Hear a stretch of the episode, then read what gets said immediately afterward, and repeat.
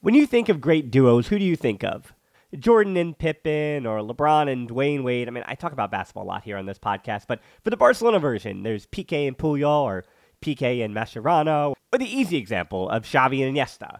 And as you can hear from my voice, the perfect teammates aren't just professional athletes. It's cold season. I guess the flu and cold medicine, perfect teammates as well. But in this case, when it comes to growing your business, that's you and Shopify. Shopify is a global commerce platform that helps you sell at every stage of your business. Shopify helps you turn browsers into buyers with the internet's best converting checkout, up to 36% better compared to other leading commerce platforms. To be honest, I've been doing this show long enough, and as I mentioned, it's cold and flu season. You hear it in my voice, especially during the holiday season. So, whenever it comes to this business, anything that I can set up and kind of have working in the background that I know and can trust is just plugging along without my attention. Those are the things that I really value at this point. So when my brain is foggy and all I can do is manage to turn on the microphone, talk to the guest, or just talk to myself and get out a piece of content, everything else, having that all automated or working in the background, that's been important to keeping me sane. And that's the thing about something like Shopify. What I do love about Shopify is how no matter how big you want to grow, Shopify gives you everything you need to take control and take your business to the next level. So no matter how big or small, how good of a month or how bad of a month, things are just the same working in the background. Shopify powers 10% of all e-commerce in the US, and Shopify is the global force behind Allbirds, Rothy's, and Brooklinen, and millions of other entrepreneurs on every size across 175 countries. Plus, Shopify's extensive help resources are there to support your success every step of the way because businesses that grow grow with Shopify. Sign up for a $1 per month trial period at shopify.com slash tbpod, all lowercase. Go to shopify.com slash tbpod now to grow your business no matter what stage you're in. Shopify.com slash tbpod.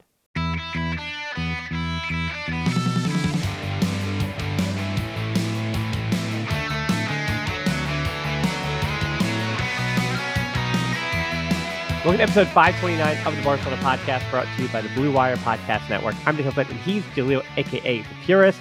And the bad news is, it's the international break again.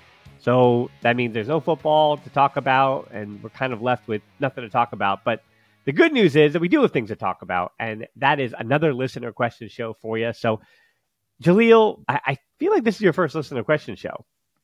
It is, and I'm very excited for it. I get so many questions on Twitter and email, if you can believe that.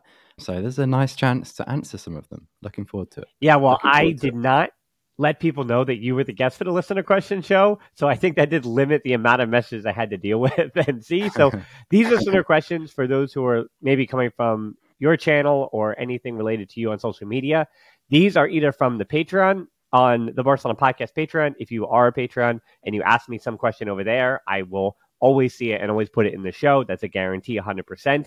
And then everything else is either from the, the closed Facebook group or the Discord. So we have questions from all three locations, starting with the one from Patreon, and that is from Peter. And he's got a few here. So we begin talking about De Jong, somebody who has basically been the one player who has not been criticized over the last three, four weeks, or we've poked a hole in. So De Jong, we start here, Jaleel, with Peter saying, We've seen a very good season from him so far. Is this De Jong ceiling? And if not, what would you like for him to improve on? And then adding a question from Eric to that, could the answer to the current issues be as simple as having a healthy Pedri and De Jong, or do you think the problems are much deeper than that, including this idea of De Jong dependence or dependencia, whatever you want to say, and justifying De Jong's absence as the Barcelona not playing well? Okay, well, let's start with uh, De Jong's performances. Yes, they they were incredible at the start of the season when he was fit and actually playing. What I really liked from De Jong at the start of this season, as opposed to perhaps last season, was that he was adding a consistent quality in his final pass. I was always a little bit critical of him when he got into the final third, especially maybe playing against some of the lower blocks.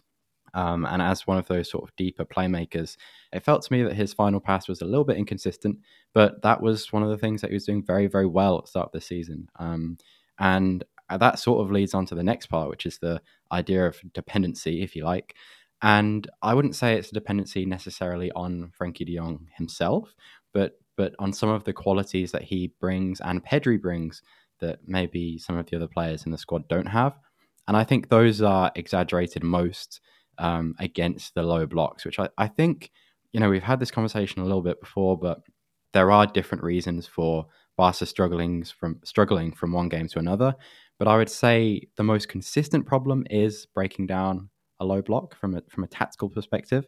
And uh, when you don't have the players of the caliber of De Jong and Pedri when it comes to finding those creative passes in behind, the way that Xavi wants to break down those low blocks becomes a lot more difficult because a lot of it is about movement, a lot of it is about verticality, um, drawing players out, finding space in behind. And while Gundogan is playing very well at uh, setting the tempo in those deeper areas, I don't think he has necessarily the same creative vision, I would say, as as De Jong and Pedri.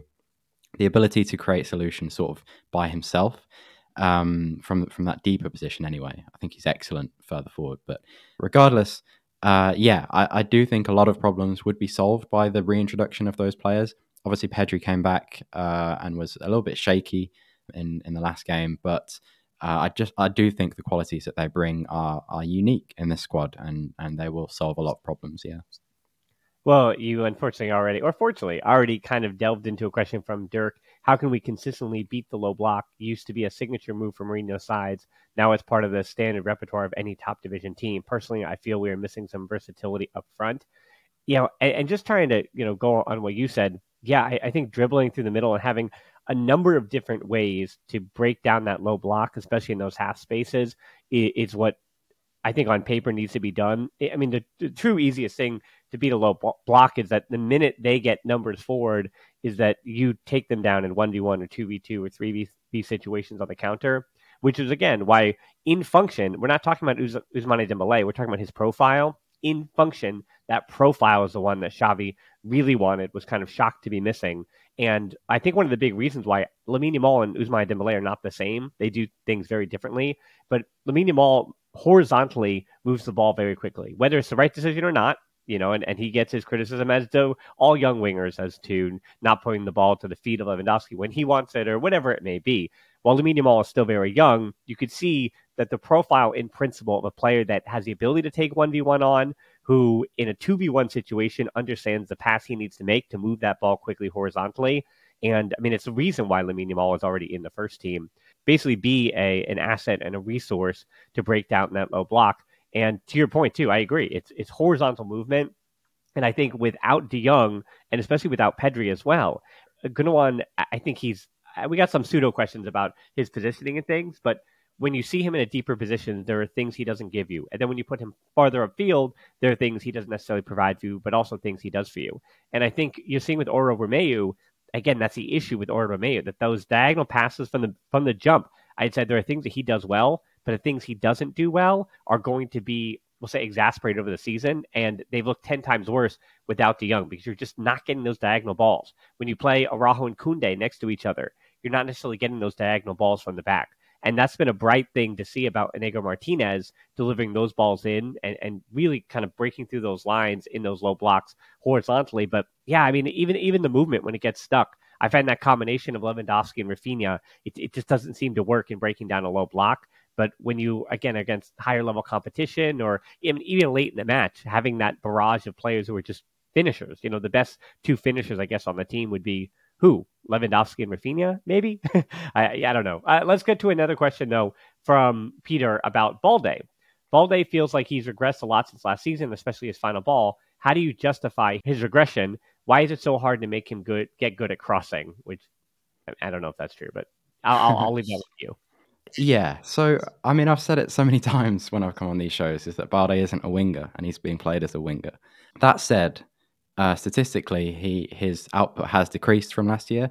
Obviously, we're talking about a reasonably small sample size of 13 league games and what's it, three? I don't know, however many Champions League games, but it's a small sample size. Is the point? However, his his output has decreased from uh, 0.2 expected assists per 90 last season to 0.11 expected assists per 90. So essentially halved.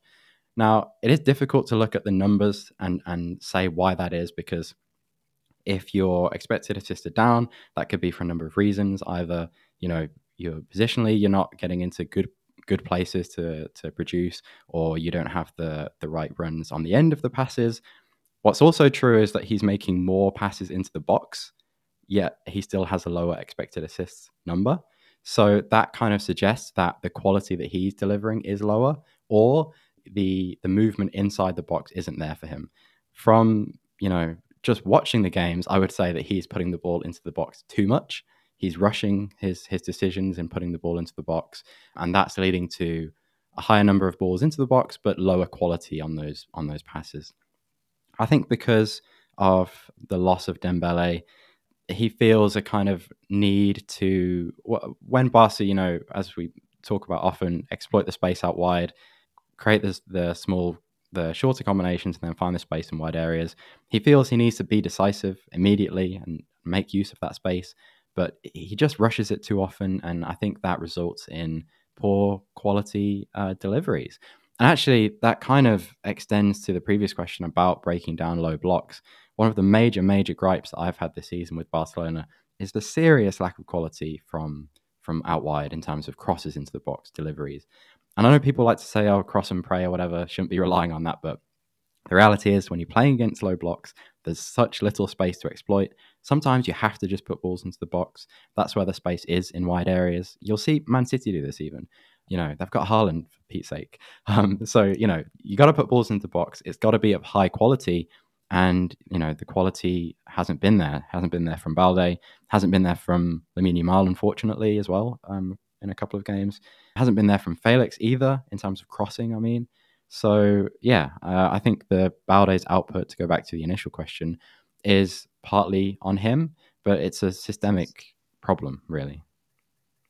When you think of great duos, who do you think of? Jordan and Pippen or LeBron and Dwyane Wade. I mean, I talk about basketball a lot here on this podcast, but for the Barcelona version, there's Piqué and Puyol or Piqué and Mascherano, or the easy example of Xavi and Iniesta.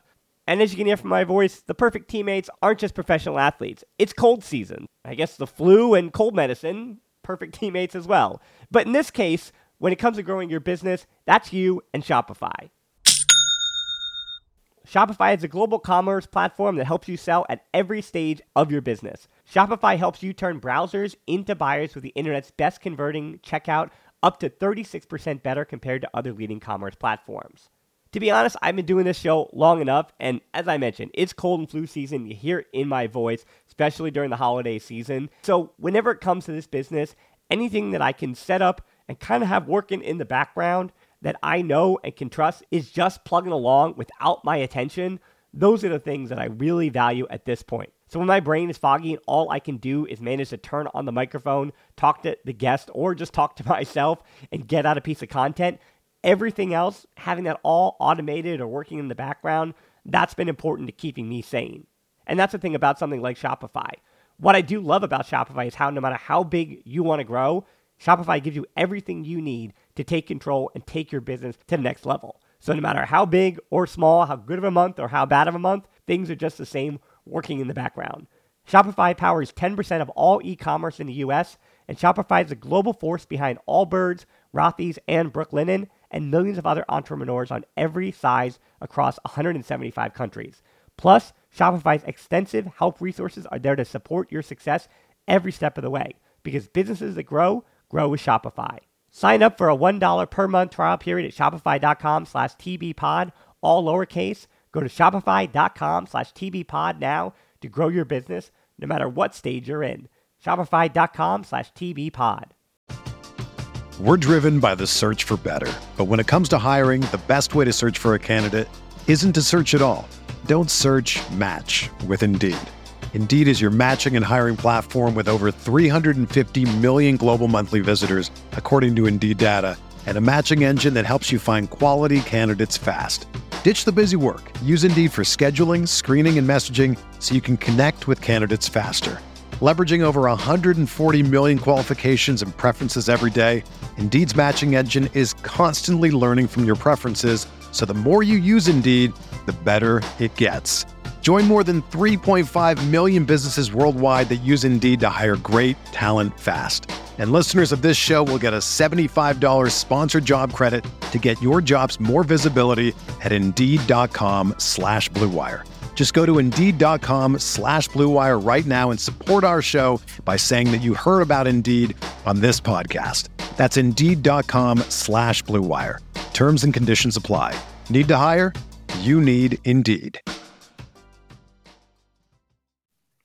Yeah, I mean, I hope you're sitting down, but I think the best use of crosses this season for me has probably come from Marcos Alonso. As crazy as that sounds, I mean, defensively, Balde has been so much better and is a starter. And obviously, you know, it's a weird thing where we're trying to convince ourselves that we can allow Balde to make these mistakes, but also we don't, right? Balde is 20. And so to your point about rushing, those are things that you hope that he will learn and improve from. I mean, the technical ability that he has, the speed that he has, all the physical tools, and even the, the, the foundations of the technical skills are there. And he has room and time to grow and improve as long as people are patient to that. So to me, I, I also would, as I always say, in a second year when someone's in the first team, it's always it's as I say, it's not a surprise when you see a little bit of a dip in form because now teams have the full report on you. You're not just some young player that you don't scout or the other team isn't prepared for. Because as you mentioned, Xavi is missing that right winger.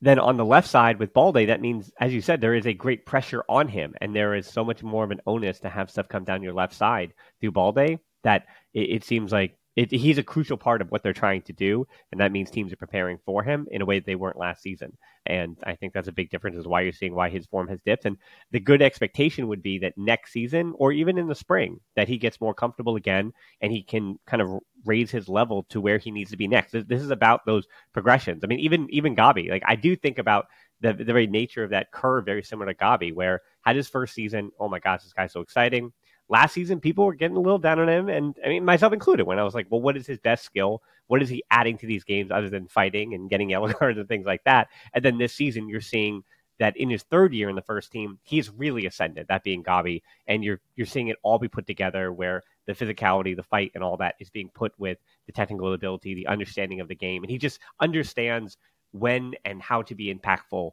That being Gavi this season 10 times more than he did last year. And that is some Christian you want to see. So I would even look ahead to Balde when he's 21 years old for him to take that next step as well, which is hard. It's hard to be patient with these young players like that. Speaking of young players, but also not, he's 23. That is João Felix. Should we be worried about João Felix dip in form? It's a really difficult question to answer because the thing that I've been trying to wrap my head around with this Barcelona team and, and what makes analyzing it so difficult right now is that realistically, we haven't seen any consistent version of it. Because of the injuries, because of the uh, absences, and, and just the nature of Xavi having to um, swap players in terms of their positions, youth players being brought up, and so on, we really haven't seen any relationships being established in this team. And that, for me, goes is, is really underappreciated as as a reason for a team struggling. Because if you look at any team that's doing well, under uh, sorry overperforming expectations like Girona, for example, or Bayer Leverkusen, or Arsenal last year, you know the team of the moment, whoever it is, they always always pretty much have a very solid starting eleven. They know who's playing in every position, relationships can be formed, and movements can be synchronized, and so on. With Joao Felix, he clearly has so much quality. He is a difference maker. You see him, he you can you can give the ball to him and he's in a tight situation and he can spin a defender and make something happen. What's missing is a synchronicity with the players around him. These actions that he's doing seem to be sort of individual. There's no uh, sort of uh, chemistry, if you like, between Joao Felix and the deep playmaker behind him, which is constantly changing as well, by the way. You know, there were sparks of him playing with Lewandowski, but then, you know, Lewandowski has been, you know, in and out of form as well. So it's kind of me saying, I don't know this entire ramble, but I really think that's the answer. I think we don't know. I think until there is a consistent uh, blueprint for how this team operates, who's taking up what role? You know, is Joao Felix a touchline winger? Is he playing permanently in the half space? Is he doing a bit of both, like Ferran Torres was doing a couple of seasons ago? These kind of things make a big difference because it affects when you move and how you move and what runs you make. Do you come short or do you need to be occupying a centre back? We need to wait, I would say, until we see a consistent version of this team before we can start to make any judgments about really any of the players. And I know that's that's difficult 13 games in because it feels like a significant chunk, but that's just been the nature of the season so far. It's been very inconsistent, and I'm I'm really waiting to see the the final or at least some consistent version before we make any any decisions like that. Really.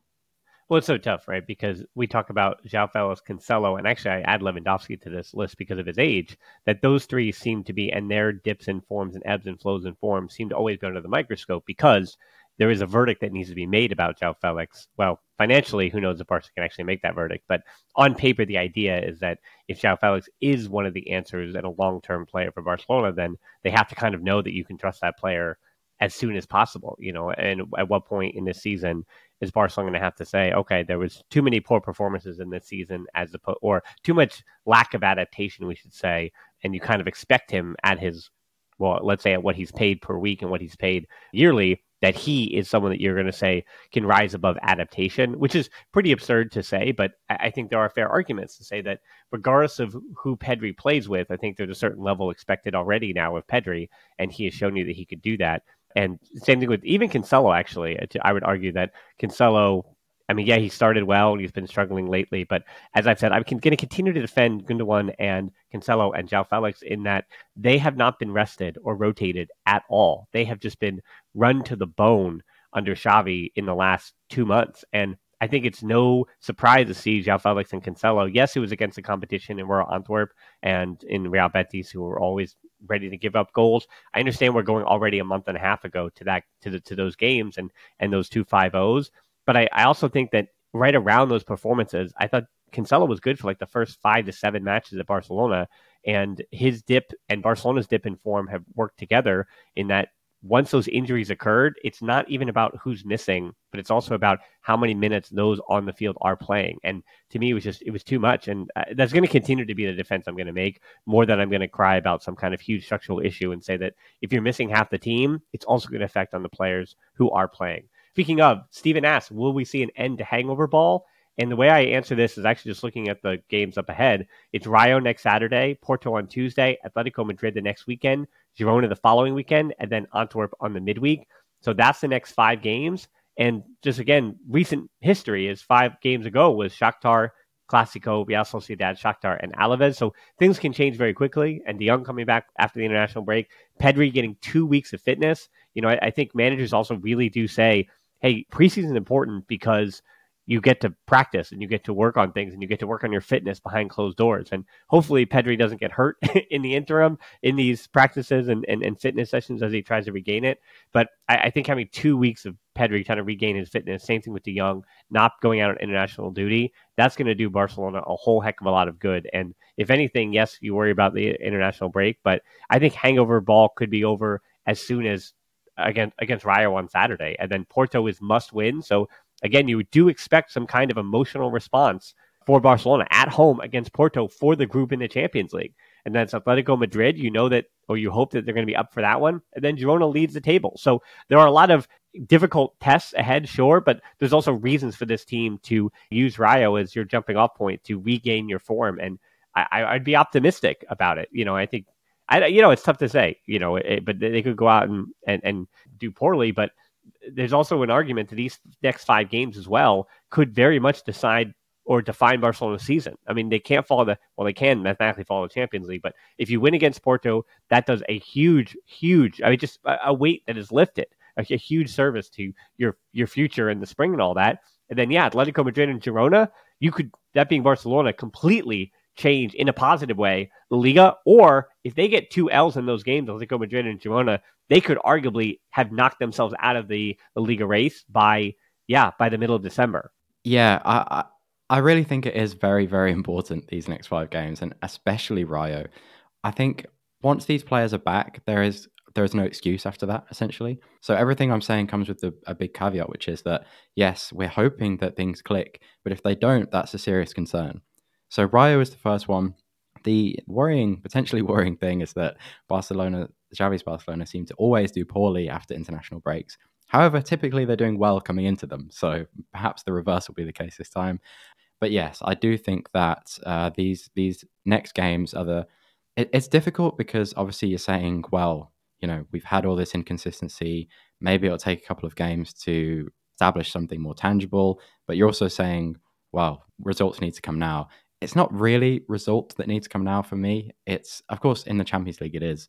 But in the league, I really wanted to see these next games being used to establish something consistent in the way that Xavi found sort of his right formula after Christmas last season when he arrived on the box midfield. He started playing Gavi as that sort of um, inverted winger and he had the double pivot. It all sort of clicked. You know, Koundé is right centre back. That sort of, of, of click needs to happen in the next few games, I would say. And that's what myself as an analyst is going to be looking for the most, more so than the results. And obviously, as a fan, we want to see important results in the Champions League. Well, yeah, when we talk about results, I think for Alaves, that was one of those games where I was really, really critical in the five headlines of Barcelona's performance. That that is a team and a performance that they, they just had to have done better in. And while usually I'm saying I'm happy with the result, I'm going to change my tune for Atletico Madrid and Girona. I mean, if Barcelona play poorly but still get a 1 0 over Atletico Madrid, I don't care how that happens. I mean, that team, that matters. Those points are just essential with the ebbs and flows of the Liga table. So, uh, yeah, to your point, if Barcelona looks okay and gets three points no matter what, I'm happy enough with Atletico Madrid. Same thing with Girona. If they get points, regardless of how those points happen, I can kind of live with those points as opposed to, I mean, Rayo's tough. Like Rayo is, they're going to fight. Like they're they're a bit better than Alaves, but very similar team, defensively sound and that more dangerous on the counter attack than Alaves is. So Rayo is not one that you kind of roll your eyes at, and then Antwerp. I mean, that's the thing. I mean, if you're flying high uh, against uh, or if you wrap up things against Porto, I'm very excited for Antwerp because of the rotation and some of the younger players who are going to get an opportunity potentially, even though they've got their own work in the the Champions Youth UEFA Champions League. But we'll talk about that in a second. Pedram asks, how on earth does Xavi expect our right and left-sided attackers to dribble past at least two players to get themselves close to the opponent's goal without a teammate under or overlapping him or them? And I guess let me try to rephrase that in, in layman's terms. That do you think, Jalil, there's a lack of overlapping or underlapping coming from the wings and the outside backs? And is that actually a game plan, or is that just merely this team kind of out of chemistry and out of continuity, as you were, as you already alluding to? I would say that's been one of my biggest concerns in the last few games is the lack of that movement. Actually, I think you know it's all good being in a, a positional structure, but that means nothing if there's no movement. And especially in the wide areas, I've seen it. I watched a couple of games back earlier. Actually, it's quite frequent that the ball goes out wide and the interior drops deep instead of making the underlapping run, which happened every single time in that first Xavi season it it has felt at times that the fundamental principles are being a little bit not lost, but so, sort of they're not as consistent as they were, and I'm not sure why that is. It could possibly be a personnel thing, like I was saying before. Players are playing a lot of different positions, especially the midfielders. You know, Gavi and Gundogan are going from being high interiors to being pivots. Like week, they're changing week by week, which makes a difference. The the fullbacks also changing the fullbacks makes a difference. So you know, in the if you're playing three at the back, a lot of those underlapping runs are going to have to come from fullback or you know outside centre backs, Koundé, Araujo, whoever it is. So if they're used to playing centre back, then maybe they don't make those runs. So you know that's me trying to convince myself that it is a, a rotational problem, but it it has been a bit of a concern that the movement has been yeah less clear than than it once was, which is confusing because that was what was so uh, promising about Xavi in in the first place was that he laid down these principles and they seem to be non-negotiables non-negotiables for him. Now, yeah, it's a, it's a little bit less clear, and you know we'll see in the next few games whether that is rectified. I mean, it was rectified against Alaves because Koundé started making those underlapping runs, so that was you know that was promising. But yeah, I guess we'll see.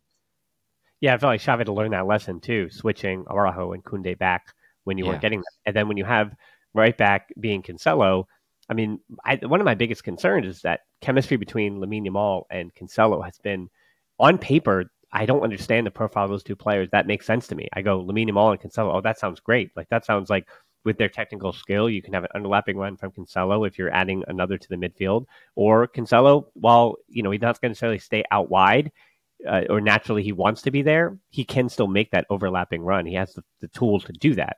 Uh, if you're going to play three at the back, then, and especially if you have Araujo covering for you and Koundé next to him in, in the middle. Uh, so on paper, you'd, you'd have that opportunity, or I guess yeah, there's a left center back there and Inigo Martinez. So yeah, pick Koundé or Araujo, one of the two. But you know, on paper, Cancelo and and Lamine Yamal, it just it should work with that combination, and it just doesn't. It's like they don't hit the passes that they seem to be able to know how to hit to everyone else, and they just don't seem to to be on the same page, which is just baffling to me. Speaking of Xavi, Roche asks, does Xavi need additional coaching help on the bench? And I think another way of saying that one, Julia, would be, do you think at some point, and I, I did talk about on the five headlines about my timeline for Xavi on how hot that seat is going to get and all that stuff. So I don't want to re- rehash that. But as far as Xavi's qualifications, do you think that again with what Xavi does bring as a leader of this team, which I think is different than even the managing and the coaching and the, the, the stuff that he's doing with the, the, the whiteboard on you know what I mean and on, on pen and paper, do you think that he needs some help in that department as again not having a huge referendum on whether he's the proper leader in all the different ways and all the responsibilities of a manager? I just think that's so hard to say because we don't know what responsibilities those coaches are taking. I, it, it sounds to me just like one of those things that that is sort of spouted because people are looking for reasons to that the, the team isn't performing well. So they say, oh, you know, the bench is too weak or, or whatever.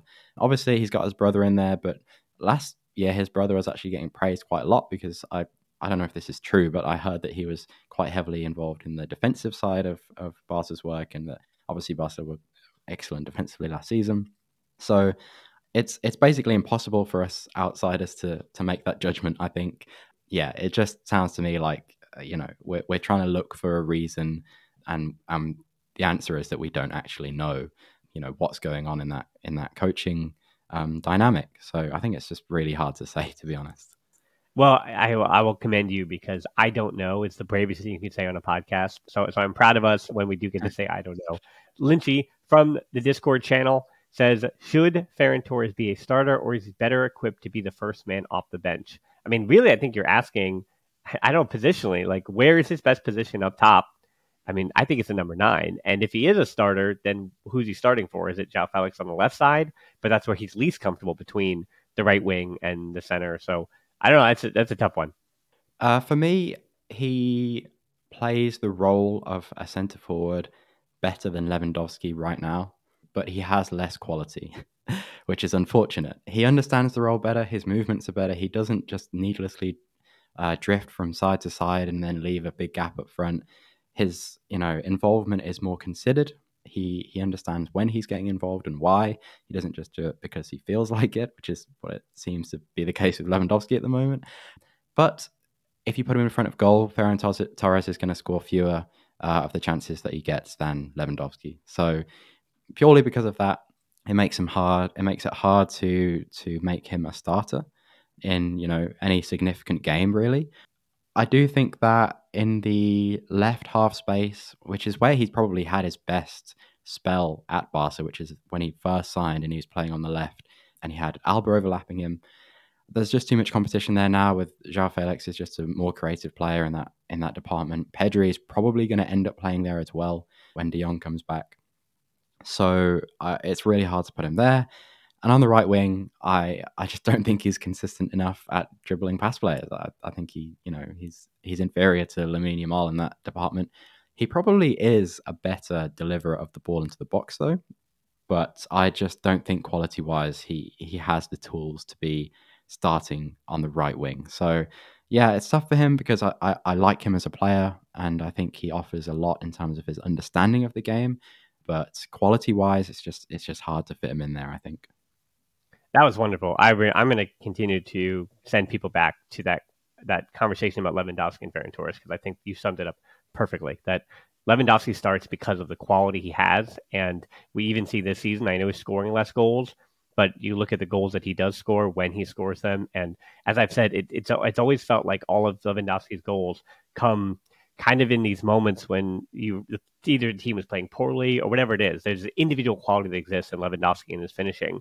Even though when you watch build up or you watch the whole 90 minutes, you're like, ah, is that guy running through Jello? What is happening with Lewandowski? Why is he doing what he does? What's with that first touch? What's with that thing? And then, as you said, and I the principles of Ferran Torres' movement and what he adds to the team and what he does in build up. I think Barcelona is more enjoyable to watch with Ferran Torres, yes, but yeah, results wise, Lewandowski still scores the goal in quality. So wonderful way to say that. Really enjoy that. So Tomas asks if everyone is fit, what would be the Gala eleven for this team?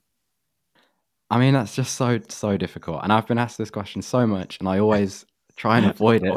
I, we could do it every week. I could I could answer this question every single week. I think Frances Tomas used to do this every week. He loved this question because he was like, I don't have to think about this question. I, I just get to basically say the same thing every week or every other week, and and we kind of move along that way. But I think for me, it kind of has to depend on who you're playing against because obviously it's going to change the system. But I suppose in principle, you have to play um, you have to play Araujo. Uh, you have to play. I probably go Araujo Christensen at the back, which is probably a little bit controversial, but uh, I have to. The centre backs are all great, so it doesn't matter too much as long as Araujo's in there. Um, Balde at left back, obviously. Cancelo at right back. Um, I think in midfield you have to play. I think you have to play De Jong, Gavi, and Gundogan. Um, so basically, what's going to happen here is it's going to become a three at the back with a double pivot of De and Gavi. Balde is going to push up to the left wing. Ahead of them, you have Gundogan, and then Pedri's going to tuck inside from a sort of a left wing position. Um, and then you have probably Lamine Yamal at the moment is the best winger, but he or Raphinha at right wing, and Lewandowski up front. So it's a three-two-two-three, but I don't really like it because I'm not sure that Pedri is best suited to be playing that role. I think I kind of want him where De Jong is, but you can't have them both there. Um, I, do, I still don't think Balde is. I, I don't think pushing the left back into the left wing position is the way to to best do this system. I think it's better to do what Pep does and have a, a defender or a fullback go into midfield.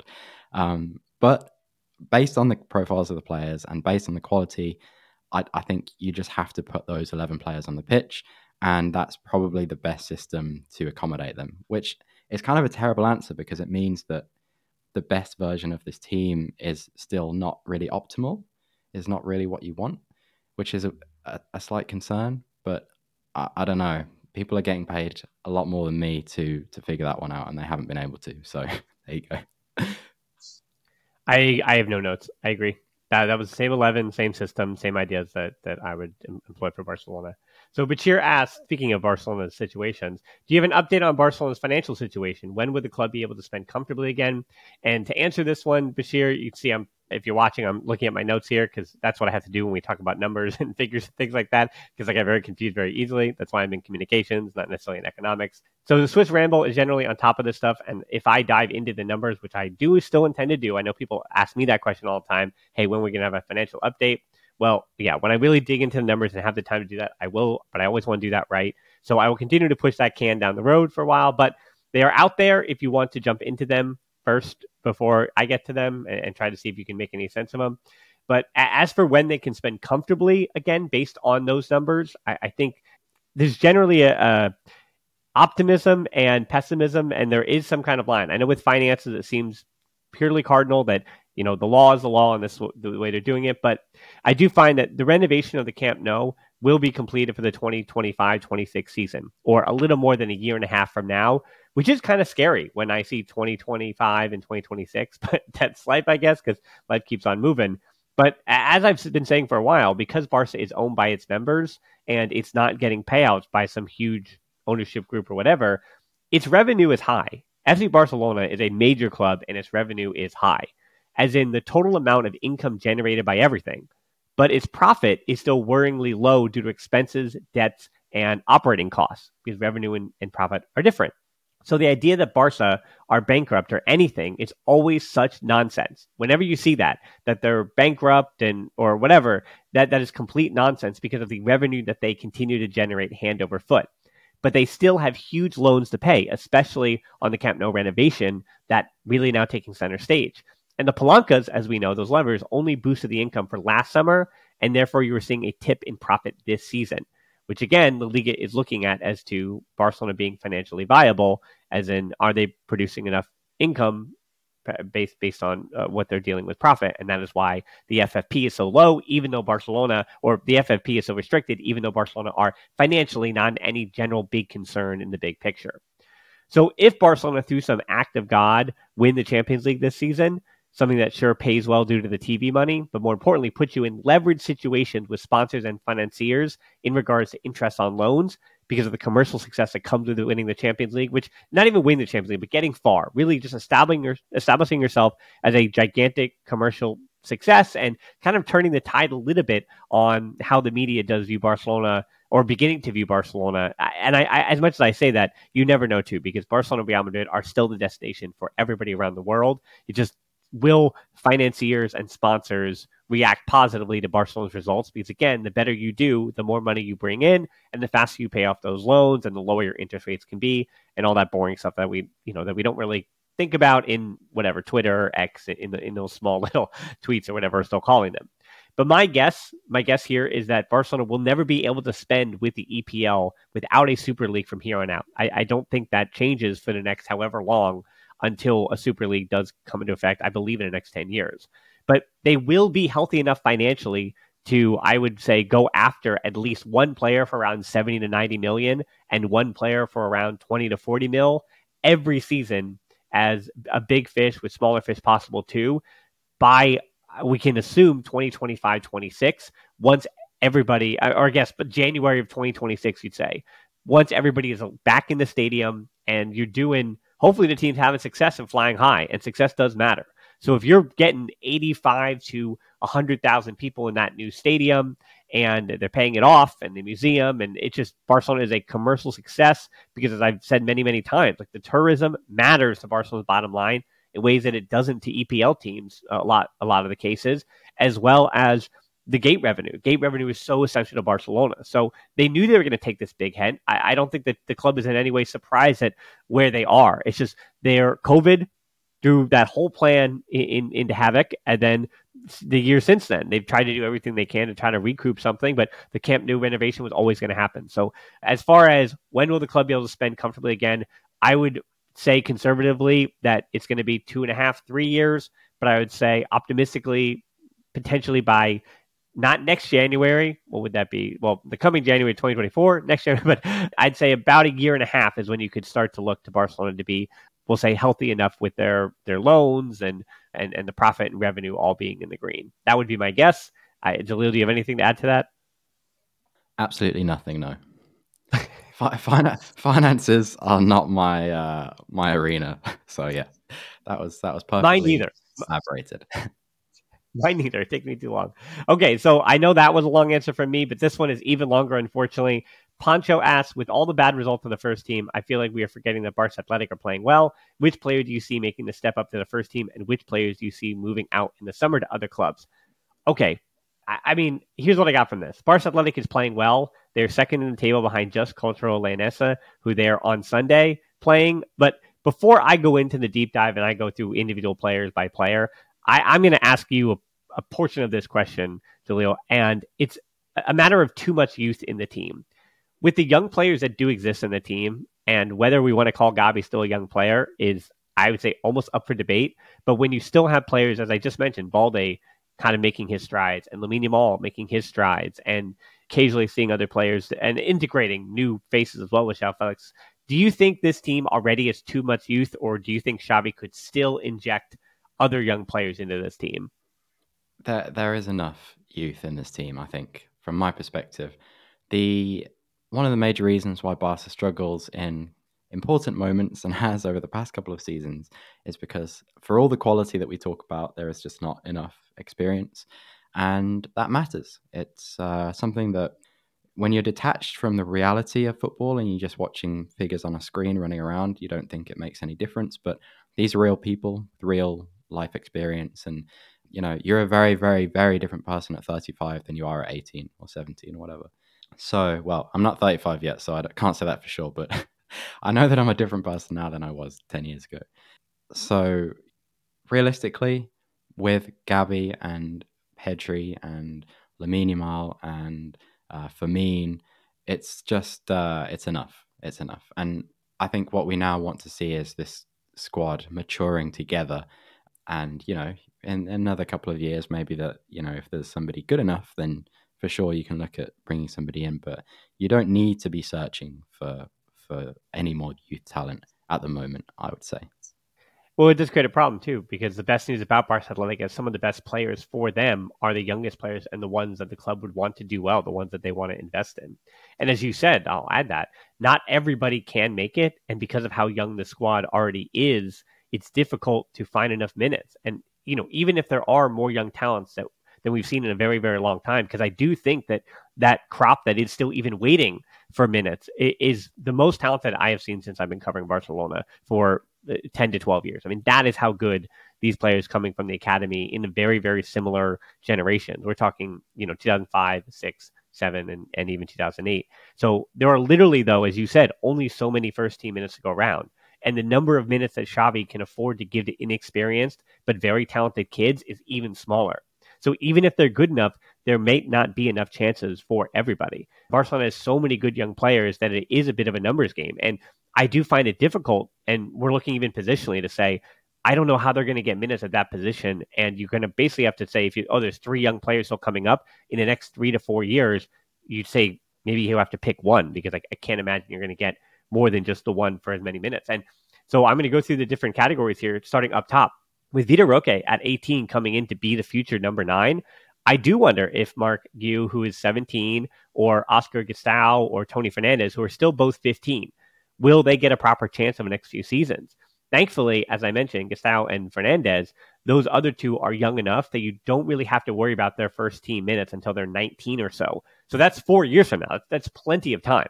By that time, Vitor Roque is still 22, but you maybe do have some backup minutes, and Lewandowski by that time will surely have moved on. So I would say put a pin in that with, with the center forward position, but Vitor Roque is being bought to be the future at that position. On the wing, Alarcon is still floating around, and if he stays healthy in the second half of the season, he actually might be the answer to this question that I could see with the way that Xavi already had him in the team last season, and with his ability to, on paper at least, be very Ferran Torres ish, but he does have a little bit more of a green light to kind of run at people, and he can run in behind well, understand space well, and I could see Xavi using him for 10, 15 minutes off the bench, depending on the rotations and and winger depth as the season goes on. Hopefully, you don't get any injuries. And then Danny Rodriguez has been the best player in the UEFA Youth League. He's 18 for the whole season, so he's not even 19 until next year. But I wouldn't be surprised if he gets an invite to training camp next season and at least another year or two on him. And then Juan Fernandez is 16 and is as good as a left winger too with that very talented group. So who knows about his future? And then at attacking midfield, this is really the first time when I had that question about saying you got to pick some. There's Unai Hernandez, Alex Garrido, Noah Darvich with Barca Athletic, and then Cristo Munoz, Quim Junyent, and Guy Fernandez are with the U19s. And they all have really high potential. Like all of these players are really exciting players that in a normal year, I'd say, oh, that's the kid, where I've just named you six players. So as much as I like Garrido and Unai Hernandez, who are 18 and 19 respectively, my money is on Darvich and or Guy Fernandez because they're 16 and 15 respectively. So by the time Barca might look to the academy for another attacking midfield or high interior prospect, I'm saying that might be two or three years out, which would be Darvich at 19 or Guy Fernandez at 18 or 19. So, I mean, I'm only picking those two players because they're the highest potential and the youngest at that position that you might see. So, as far as who might be moved out this summer, even, I do consider keeping the future of Marc Casadó in mind here because he turned 20 in September, which is still so young and this might be a do or die summer for him based on him becoming a professional. And you know, I just don't see him getting the opportunity with Barcelona, even though I think he's going to be a first team player somewhere and very useful in for a La Liga team, likely. So Barcelona won't be able to afford Moscardo, and likely over the summer can't afford a big name like Zubimendi either. But as far as the pivot position from the academy, it's Pau Prim, Marc Bernal, or both, as in those two instead of Casado. But if Oriol Romeu, let's say he's moved out in January to back to Girona, which I can't imagine that's going to happen, and I don't think he does, that might be Casado's one and only opportunity for Barcelona if he doesn't stick around. But again, if Barcelona find that Oriol Romeu next year isn't the answer and they want to bring in somebody younger, I think they are going to spend 10 to 15 mil just on some guy 23 to 25 and really take a, a jump there, and then kind of wait for Pau Prim or Marc Bernal to be the guy at, at the pivot position, which, as we know, is so essential. But you do have Gundogan next season, and Pedri and Gavi and De Jong. So you do have four midfielders that were, were gonna, are going to instantly start over any other pivot. Basically, the Barcelona is going to bring in uh, potentially in, in, their system, as you said, even though it doesn't entirely make sense. we're almost done here. Now in the back line, left back, Albert Navarro is also doing well with the U19s and got a Barca Athletic call up at 16. But for left back, I'm looking at Alex Valle, and this is a serious thing. He's on loan at Levante, having a decent season. And my only question about Alex Valle and, and Balde next season together when Alonso likely has moved out, I'm really wondering if Barca goes with two 20 year old, or I think Alex Valle might be 21 next season. But anyway, uh, sub 21 left backs for a whole season. Is that something that Barcelona is going to trust? And as I talk about kind of moving that with the right back position as well, who knows what happens with Cancelo? But at right back, it's nothing but good news as well, I think, for the future. Jordan Araujo is doing really well at Las, Las Palmas. Sergiño Dest is doing well enough to be sold to PSV. And Hector Fort has been the starter under Rafa Marquez at 17 and is doing really well with Barca Athletic. So between Araujo or Fort, I think one of them gets a first team spot next season and the other likely doesn't. And Fort likely is young enough to stay with Barca Athletic next season as well and kind of bide his time there. And then Araujo, if he doesn't return and get a spot, he'll likely be sold. And that'll be right back. And so I won't do goalkeeper here, but center back, that is where this whole conversation about too many talented players for minutes in the first team, or even next three to five years. I mean, with the continuity that exists with center backs, it is an absolute logjam. And players that are probably good enough for the Barca first team, that being the FC Barcelona first team, won't get the chances they need over the next few seasons to become first team players. Mamadou Fall likely won't be bought outright. He'll be sent back to LAFC. Again, not because he does anything wrong. He has one goal from one game so far after finally getting cleared to play and is a force at the back. But between Faye and Pau Cubarsí, Barca has two center backs more than ready to go and become contributors to the first team, and Cubarsí is still just 16. Then with the U19s, you have Alvaro Cortés, who's fortunately out for the year, Iman Cospo, who is 16, and Andres Cuenca, who is also pretty good and, and with the, the U17s at the World Cup. That's five center backs that I've been impressed enough to say, even at their ages, that they have major first team potential. But Cubarsí is the only one of that group that I can confidently say will get enough minutes, likely with Xavi, he's already been named to the bench, to carve out a role with the first team in the next two to four years. I mean, La Masia is up and up, especially at the center back position. So I could see that being an issue. And Barcelona also, this seems to be their new thing that they're doing, very much like what a lot of these major clubs are trying to do that they weren't doing for a lot of years. And that was uh, looking out on the, because they can't afford first team players, they are looking out to find these gems and they're willing to hit and miss. And they are willing for four to eight mil, whatever it is, to kind of, yeah, swing and miss on some of these talents and say, hey, we are going to pick one of these five for the next two to three years to fill up that position. So apparently, Barca has already agreed with Mali's U17 right winger, Ibrahim Diarra, who turned 17 in December. So eligible to come to Barcelona as an 18 year old next January. And that's a move that Barcelona usually doesn't do. They usually don't dip into you know, especially even the African market, but including the, the South American market as well. We see with Vitor Roque, you know, being 18 and he was viable to come over when he turned 18, but Barcelona usually doesn't go, you know, 15 or 16 or 17, whatever. Like they don't do a Kendry Páez, who is an Ecuadorian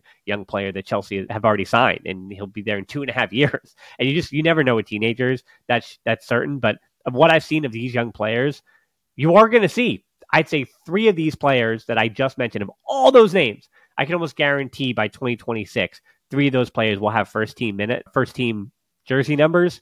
But yeah, it's just there are going to be players who are good enough to Barca's first team that are not going to get the opportunities, and their development is going to stall, and things change, and injuries. Who knows? Are, there any of these names, Julio, that I said because I said a billion of them that mm-hmm. really jump out to you? Who in the next two to three seasons could potentially get a first team role at Barcelona? Uh, I haven't really been, you know, paying that close attention to Barca Athletic, so I, I'm probably not best placed to say it. But what I will say is that I think, you know, generally with these things, sort of your last sentiments there really is that things change so much and can change so quickly. And when we're talking about 16, 17 year olds, you know, it's so hard to project really. I think ultimately, you know, you do need a lot of luck. You need the right injury to happen in the first team or whatever it is.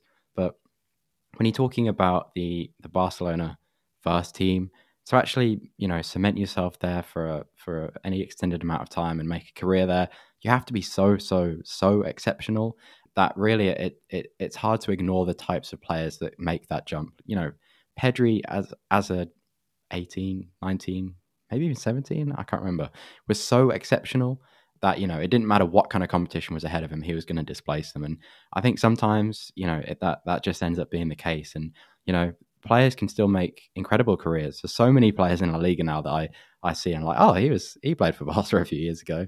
But it's just the nature of of La Masia, and yeah, I think you know it's it's exciting though that that there's so many so many prospects, um, and I'm certainly looking forward to seeing who of those many ni- names eventually makes it. Yeah, I think the to your point, the, the, the, safe bet is always to look at the look at a game and say that kid was the best. And it was I, I watched Las Palmas uh, one or two times in the second division when Pedri first got his call ups when he was 15, then 16 years old, and you could say that kid is the best player on this field in the second division at for Las Palmas. Like that kid, 15, 16. And Gavi was the same way when he was with the U playing with the U, what was it, 19s when he was 15 or whatever. You'd still say, even four or five years younger, that kid is the best player on this field right now. And to me, again, I, I say Cubarsí just because watching even some of the U17 highlights that I can find, and uh, as much of those games as you know that I'm not going to say how I'm watching those videos, uh, th- those games, but Cubarsí to me is the one I go, that's the best player on the field here. That's the kid. So of all the other kids, I, I said Bernal, I'm high on, and whoever. I mean, there are.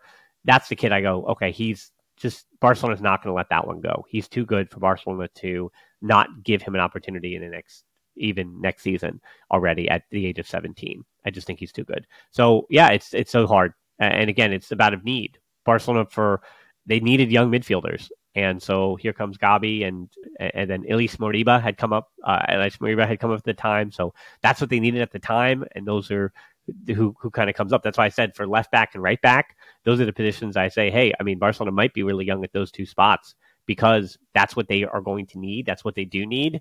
And I could easily see those young players kind of getting an opportunity because the, the minutes and opportunity is there.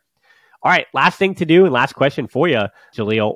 What have you been cooking up and what can people go on your channel right now and, and watch? Well, I've been cooking up some non-Barca related content, really. Um, the last video I published was on Roberto De Zerbi, which was uh, a project that I was working on for ages, but I just find him a fascinating character and a fascinating tactician.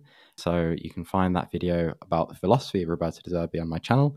Um, and yeah, I'm going to be this next period of games for Barcelona after the international break, I will be turning my attention back to Barca because of, you know, like we said, how important it's going to be for the establishment of the of this side for this season. So yeah, you can look forward to that. And yeah, uh, I mean, I'm also covering, you know, Brazil as always as well. So you know, if any any Brazilians listening, then come on over and we got Brazil tactical analysis. But yeah, it's going to be Barca after that. All right, hardest question will be the last one. De Zerbi, in five years, where do you see him managing? Probably, probably City if Pep does move on. I think though, yeah, I think it makes sense. Yeah, I, I thought you were going to say that. That it was, it was part of it. I was like, I, but again, we know football, so we know that obviously Chelsea's going to spend twelve bazillion. And I don't even know what the word would be. bazillion, you know, to get him. Or I don't know. Manchester United will maybe have parted with Ten Hag by that time, and they wanted yeah. Hills. But anyway, uh, that's for that's for a different different talk or even a different show someday. Um, but again, thanks for the purists for always coming on. Um, for those one or two people who don't follow him on his channel or uh, on social media, you you kind of know where to find him. Again, his channel is the best place again to watch his content and find his stuff. Again, the questions from this listener show. Patreon, I will guarantee you your questions will be answered here. And if you ask a question, by the way, if you're a Patreon and it's not a listener question show, I sometimes will bring those up and use those as the main topics of our shows as well. And then Twitter, Instagram, TikTok, that's the other place to find us. But closed Facebook group, that's the other place where you can answer the questions. I, I let you into the group, and then you can ask those questions when I put up the prompt. Same thing with Discord. Discord, and that's also free, so really easy way just to join Discord in the link and let you in there, and you're all good to go when I put out those, those question prompts. So a good rating on the podcast apps also very helpful, and subscribing to this YouTube channel as well as uh, is also a huge help. It's again the best way for us to boost those numbers so we can talk to sponsors and things like that, uh, and that helps us out. Most importantly, though, thanks folks for listening to the show. Until next time, we'll talk to you soon. Course, of our side.